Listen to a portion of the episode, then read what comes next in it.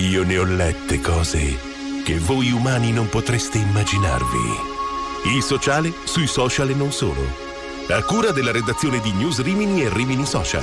Buongiorno, buongiorno a tutti e ben ritrovati ad una nuova puntata di Io ne ho lette cose, la rassegna sociale di Radio Icaro e Icaro TV. Oggi è martedì 4 maggio, sono le 10:07 e noi siamo in diretta per raccontarvi e leggere assieme alcune notizie e commentarle insieme ai protagonisti. E cominciamo proprio con una notizia che ci parla di un evento che ci accompagnerà per il prossimo mese. Una notizia che, con anche la riapertura delle attività all'aperto, riguarda proprio la corsa all'aperto. Proprio la scorsa settimana abbiamo parlato, ricorderete, della Keep Clean and Run, una corsa durante la quale il protagonista Roberto Cavallo raccoglieva rifiuti e parlava di pace, perché ha percorso il tratto della linea gotica dal Tirreno, da Forte dei Marmi fino a Rimini, per 7 giorni, dal 23 al 29 aprile. Adesso invece parliamo di un'altra corsa, una corsa che si focalizza sul diabete. Infatti la Diabete Marathon, che da questo giovedì comincerà con una serie di eventi preparatori proprio per entrare sempre di più nell'argomento, per approfondire tutti gli argomenti correlati fino poi all'appuntamento vero e proprio della corsa e della maratona. Noi abbiamo al telefono Judith Mongello, una delle organizzatrici della Diabetes Marathon, che ci racconta quindi quali sono gli appuntamenti di quest'anno e come ci si avvicina tappa dopo tappa alla corsa. Buongiorno, ciao Judith. Buongiorno a tutti. Allora, si comincia già da questo giovedì, come ci si avvicina alla corsa quest'anno? Sì, avete detto benissimo. Cominciamo questo giovedì con una serie di eventi che sono, di preparazione, che vogliono avvicinare al momento clou di Diabetes Marathon, che appunto è sì una corsa, ma in realtà è un grande evento che racchiude al suo interno più momenti e più eventi.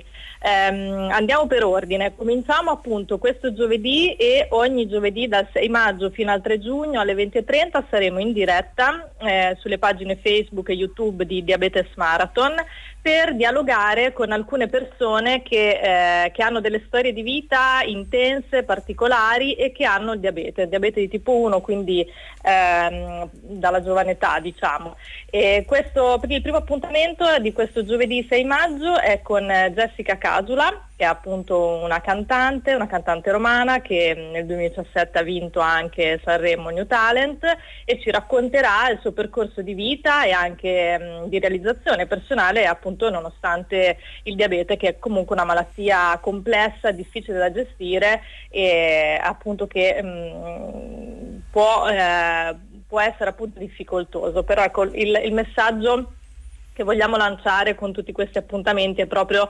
anche di forza, di speranza, e comunque di avvicinare, di informare, di avvicinare le persone a questa tematica. È un anno un po' particolare, insomma, abbiamo vissuto in tanti modi, con tante costrizioni, la pandemia, però adesso insomma che appunto le restrizioni si stanno allentando, per fortuna, col calare dei contagi si riprendono anche le attività all'aperto. Come avete organizzato quest'anno? Immagino non sia stato proprio facile e semplice l'evento. No, non è stato facile, ma veniamo dall'evento dello scorso anno, che è stato ancora più difficile, perché l'anno scorso eravamo proprio nel lockdown, e nonostante questo siamo riusciti lo stesso a fare l'evento, l'abbiamo digitalizzato. Quest'anno ovviamente vogliamo torneremo in presenza, infatti saremo l'11 di giugno a Cesena con il concerto Diabetes in Music, quindi a Cesena presso il chiostro di San Francesco della Biblioteca Malatestiana, con uno spettacolo di Roberto Mercadini e con la musica di Enrico Farnedi e la Retro Marching Band. E poi saremo invece il 13 di giugno con la Urban Trail, la vera e propria corsa a Forlì, da Piazza Saffi, per un percorso appunto che parte dal centro di Forlì e si sviluppa anche nelle aree verdi della città. È una corsa, insomma una urban trail vera e propria, in presenza. Ovviamente, siccome abbiamo sperimentato l'anno scorso che essere lontani, però grazie al digitale siamo stati anche vicini, quest'anno proponiamo la doppia modalità. Quindi può correre anche chi non è a Forlì, anche chi è in altre città, sempre il 13 di giugno con una donazione, appunto un'iscrizione che è una donazione per sostenere i progetti di Diabete Romagna, quindi per sostenere gli adulti e i bambini con diabete.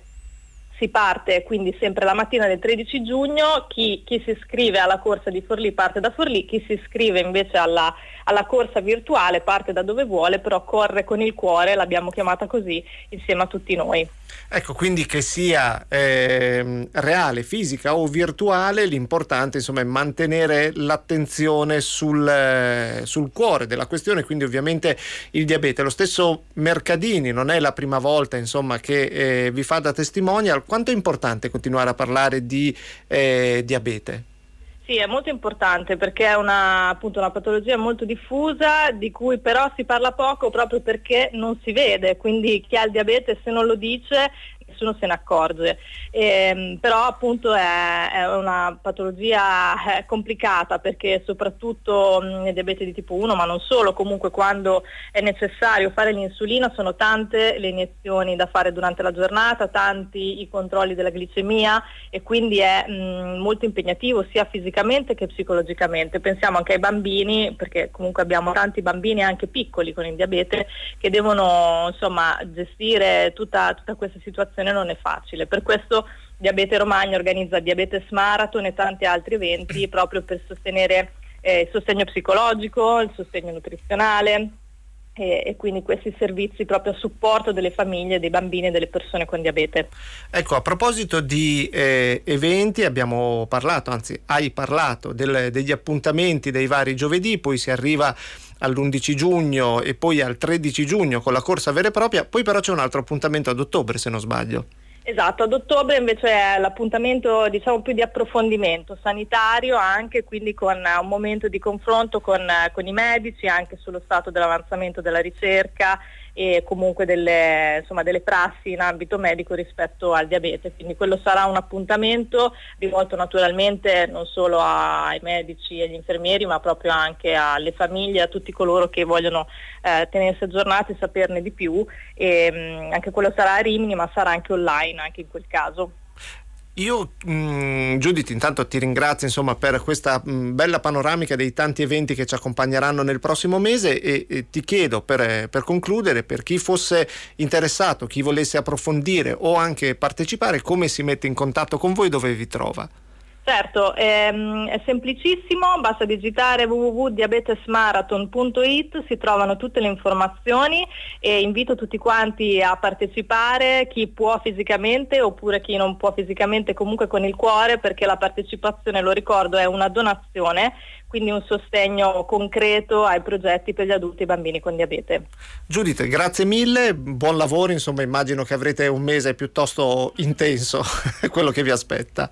Grazie a voi, grazie mille. Ciao e buona giornata. Ciao.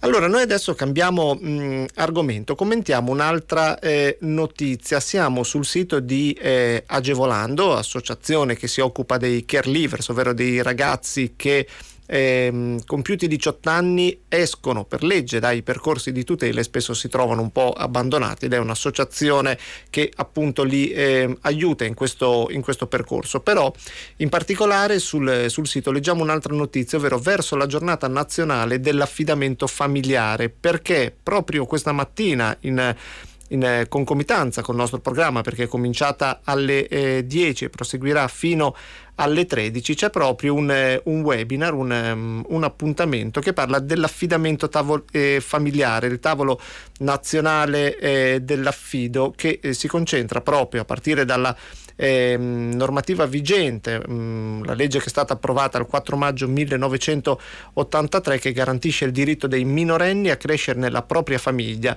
e, nel caso in cui i bambini e ragazzi per loro tutela debbano essere temporaneamente allontanati, ad essere accolti in una famiglia che li aiuti nel percorso di crescita.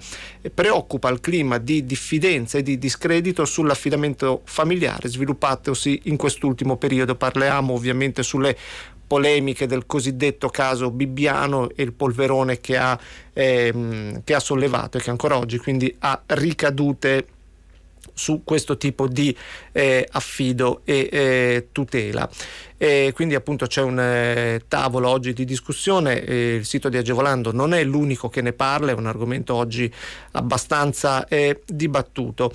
Rimaniamo sulla falsariga per leggere invece una bella notizia, siamo sul sito di Still I Rise, che è una ONG nata a Roma per iniziativa di Nicolò Govoni, che però pubblica una notizia, una news che riguarda un po' il nostro territorio, perché San Marino approva la legge per accogliere i minori stranieri non accompagnati presenti nei campi profughi. La Repubblica di San Marino ha approvato all'unanimità il progetto di legge che permetterà a singoli e famiglie di accogliere i minori stranieri non accompagnati che vivono nei centri per migranti o nelle strutture di accoglienza, ponendo la base giuridica per avviare il processo di affidamento anche dalle isole greche. La notizia è stata accolta con grande entusiasmo da Still I Rise, l'organizzazione no profit che infatti ha seguito sin dall'inizio l'evoluzione del progetto di legge. C'è poi un commento che leggiamo: questa legge nasce da un sentire comune a varie persone, maturato dall'incontro pubblico che Nicolò Govoni tenne a San Marino più di 2 anni fa, racconta Paolo Berardi, portavoce del comitato promotore. L'estate successiva Antonella Mularoni, una cara amica, mi contattò dopo un mio viaggio a Samos per propormi un'idea bellissima, quella che pochi giorni fa è diventata legge. Abbiamo subito iniziato a lavorare alla bozza del progetto, dapprima con Nicolò Govoni e Riccardo Geminiani di Still I Rise, poi assieme alle associazioni sammarinesi e non solo. Il lavoro corale dei gruppi consiliari e il contributo degli uffici pubblici coinvolti è stato fondamentale per raggiungere questo risultato storico. L'affidamento, leggiamo, siamo alla fine della news, è consentito alla singola persona o ai coniugi, cittadini o residenti a San Marino che abbiano compiuto i 25 anni di età e siano in grado di educare e mantenere i minori. Tra i requisiti rientra la necessità che gli affidatari favoriscano, dove possibile, il mantenimento dei contatti tra il bambino e la famiglia di origine. Questo è ovviamente uno stralcio della notizia, però sicuramente una bella notizia che ci piaceva leggere. Ora arriviamo al momento delle testimonianze, delle memorie dalla linea gotica. Il video, per chi ci segue in TV, l'audio insomma dell'intervista che sentiamo oggi è di Edmondo Saglioni, classe 1928. Anche lui era un ragazzo quando i tedeschi arrivarono a Mondaino a cercare gli uomini da portare alla Todd. Così inizia questo vivace racconto che adesso ascoltiamo assieme.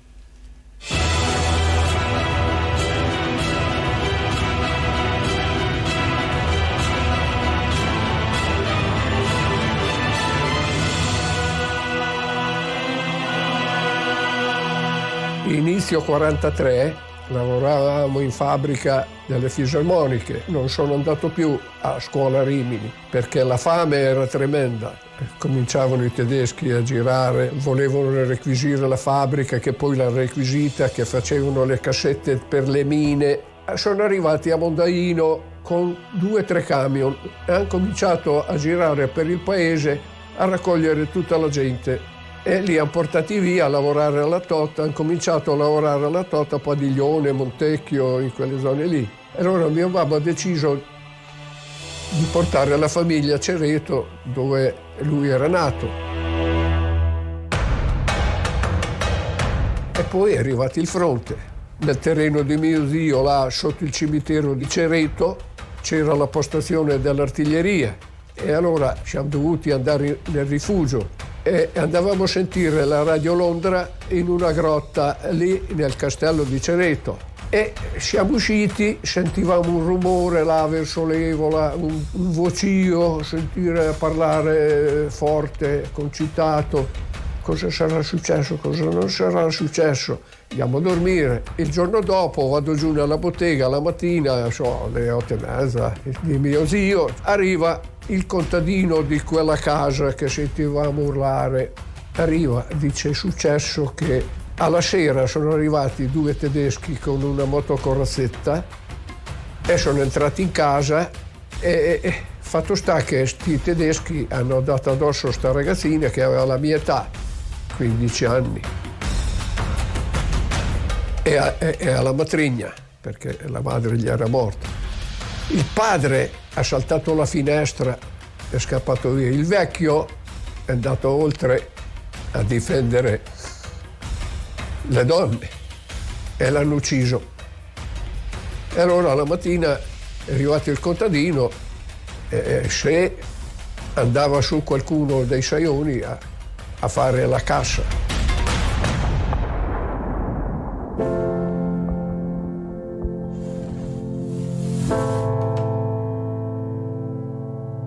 Mio zio aveva un campo e in mezzo al grano turco c'era un ciliegio a visciolo piccolino così, e io mangiavo le ciliegie da per terra e tutta una volta sento prima cadere le gambe del grano turco e poi la raffica. Alzo gli occhi, c'erano due apparecchi che giravano e mi tagliavano e mi agivano, ma i tira proprio a me e giravo intorno, sto a fare 2 o 3 scariche, poi vedo il fumo su.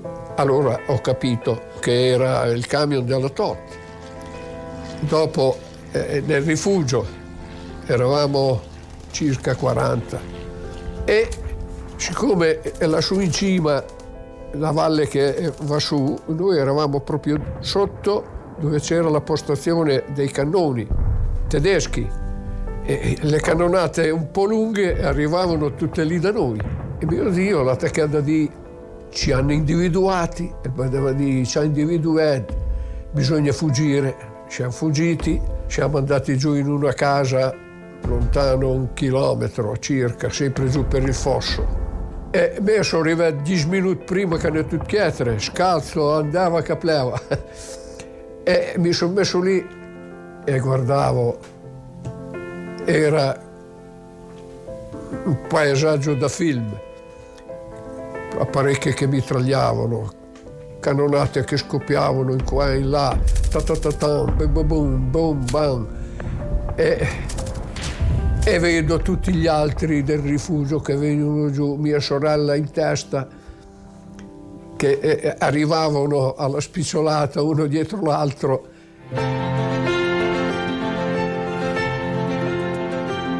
Lassù dove sono nato io, ci affacciamo lì alla curva, c'erano 10 croci, 8 inglesi e 2 tedeschi. E allora da Pedreto una pattuglia ha chiesto dove c'erano i tedeschi e il contadino gli ha detto: sono lì sopra da Maretta. E lui ha detto: però passate la strada qua, in dialetto, no? La strada Cuba, ma loro non hanno capito, sono andati su lì, come sono usciti in cima che finiva il bosco di confine che andava giù a 10-15 metri dalla strada maestra, proprio c'era uno spazio, come sono scappati fuori una raffica, erano in 12, ne ha fatti fuori 8 e gli altri 4 gli scappia, sono tornati giù e il contadino gli ha detto: avlo detto che io vi ho passato la strada qua. Poi dopo sono passati lì nella strada, quella strada lì, e sono andati su, gli sono andati da dietro, li hanno fregati a tutti e 2, poi li avevano seppelliti tutti laggiù. 8 inglesi e 2 tedeschi.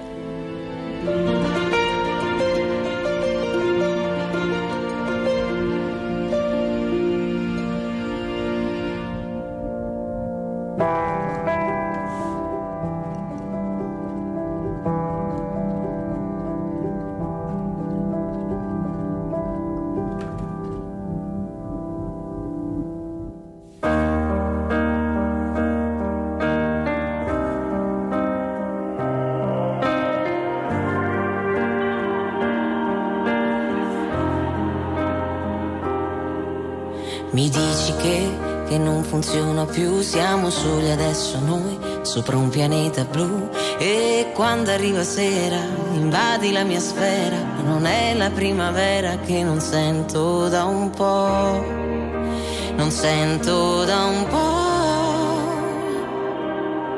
I brividi sulla mia pelle, il tuo nome fra le stelle.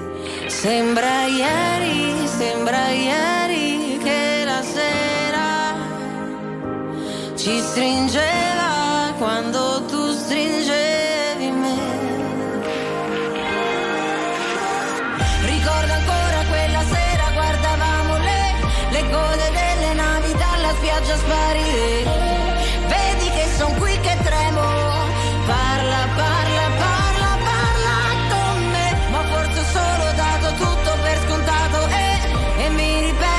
Scema non saper fingere, dentro ti amo e fuori tremo come glitch nelle notte. Scommetto che ora non prendi più l'abitudine di far sempre come vuoi tu. E quando arriva sera mi manca l'atmosfera, non è la primavera. Sembra ieri che la sera ci stringeva quando tu stringevi me.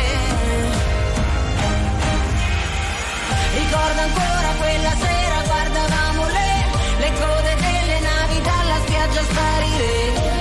Vedi che son qui che tremo, parla, parla, parla, parla con me. Ma forse ho solo dato tutto per scontato e mi ripeto che scema non saper fingere. E fuori tremo come glicine di notte.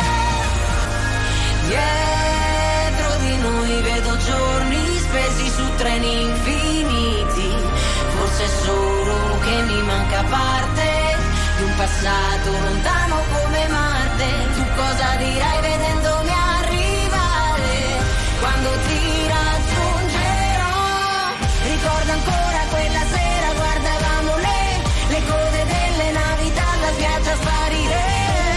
Vedi che son qui che tremo, parla, parla, parla, parla con me. Ma forse ho solo dato tutto per scontato e mi ripeto che scema non saper fingere. Dentro ti amo e fuori tremo come glicine di notte.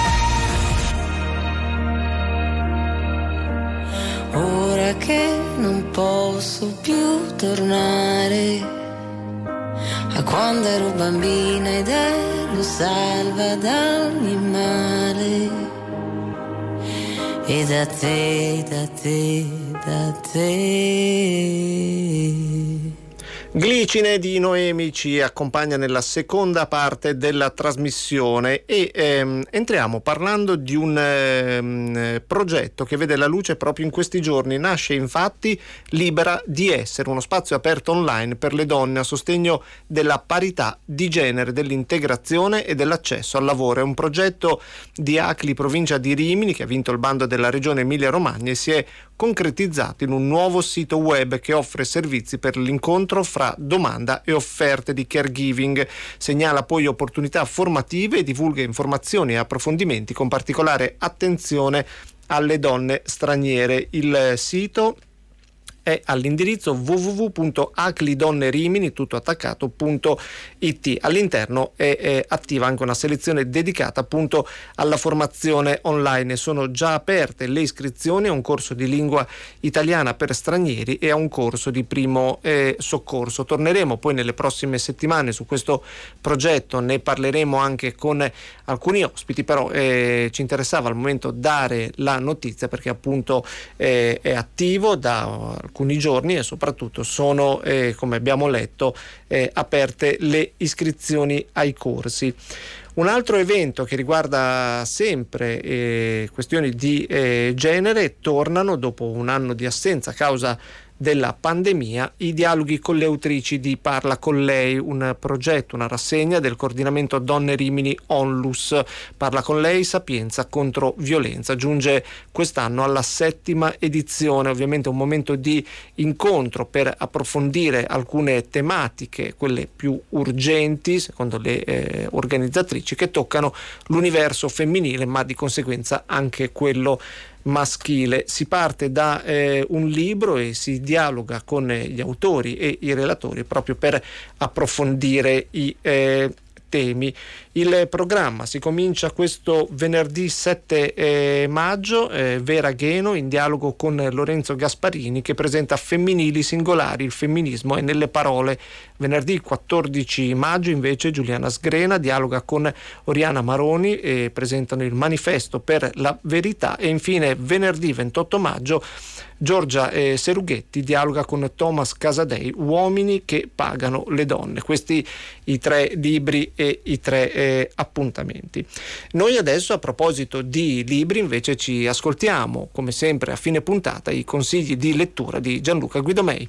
Buongiorno e bentrovati. Oggi parliamo dell'ultimo libro di Chiara Carminati, si intitola Un pinguino a Trieste ed è pubblicato da Bonpiani. Chiara Carminati, una delle migliori autrici per ragazzi, è una poetessa, ha vinto tantissimi premi sia con i suoi romanzi che con i suoi libri di poesie o le sue storie per i più piccoli. Questa è una storia per adolescenti. Siamo nel 1953, il protagonista è Nicolò, che vive con i nonni sull'isola di Lussino, che pur essendo sempre stata italiana, dopo la Seconda Guerra Mondiale nel 1947 passa alla Jugoslavia e loro, come tanti altri abitanti dell'Istria e della Dalmazia, si spostano a Trieste. Nicolò ha un cruccio, è un pensiero fisso e non sa che fine abbia fatto suo padre, che è partito soldato e non è mai ritornato. Ci sono tante voci sulla sua sorte che si rincorrono e non fanno che alimentare ovviamente la sua sete di verità. E quando, rovistando tra le cose dello zio, trova un articolo di giornale che lascia supporre che possa essere ancora vivo, Nicolò decide, nascondendolo allo zio con il quale è andato a vivere, si imbarca come cameriere sulla motonave Europa con destinazione Sudafrica. Quindi a 15 anni lascia tutto ciò che conosce, lo zio Franco che lo ama, che lo ha accudito in questi anni, lascia Irma, l'inquilina del piano di sopra, diciamo così, una bellissima ragazza che fa la sarta, che gli fa anche un po' da sorella maggiore. Sulla nave lavora con tanti tipi di persone, quelli che le vogliono bene, quelli che invece lo osteggiano, e incontra soprattutto Susanna, una sua coetanea che è in viaggio con la zia, e diventano subito complici. Poi, arrivati in Sudafrica, dopo aver fatto tappa in diverse città, inseguendo questa sua pista, riesce ad arrivare davanti a questo uomo che si vede che è combattuto, segnato dal dolore, e gli mostra un piccolo pinguino di legno che gli era stato lasciato in dono e lui sostiene dal suo padre. E in quel momento l'uomo riconosce il pinguino, riconosce il figlio e gli racconta la storia. È la storia di una tragedia immane avvenuta al largo delle coste dell'Africa nel 1942, durante la quale un siluramento di un incrociatore provocò la morte di centinaia di persone. Lui riuscì a sopravvivere, ma poi rimase bloccato in Sudafrica e non tornò mai a casa per motivi che poi leggerete nel libro. È un bellissimo romanzo di crescita, di formazione. Ci sono tante storie in questo romanzo, l'autrice ha voluto metterci dentro giustamente anche un pezzo della storia d'Italia forse poco conosciuto, quindi l'esodo delle persone dall'Istria, dal fiume, dalla Dalmazia, ma i viaggi degli esuli in Sudafrica per esempio, ma anche la sorte dei prigionieri italiani alla fine della guerra, la situazione di Trieste che passò all'Italia soltanto nel 1954. E poi c'è la storia del pinguino Marco, e sembra incredibile, ma è vera, perché un pinguino poi nominato Marco visse per 32 anni a Trieste, arrivò da clandestino a bordo della nave Europa, quella proprio della storia di Nicolò, e diventò la mascotte della città di Trieste, tanto che usciva tutti i giorni dall'acquario, se ne andava a passeggio per la città, ci sono tante fotografie a testimoniarle. È stato una specie di mito, una piccola leggenda, e pensate che poi purtroppo quando venne a mancare, dopo che tra l'altro era stato rapito, quando venne a mancare fu fatta l'autopsia, si scoprì che non era un maschio ma una femmina, venne imbalsamato e messo in una teca. E quindi una storia incredibile da cui l'autrice è partita per raccontare una bellissima storia di crescita ai ragazzi, un libro veramente notevole.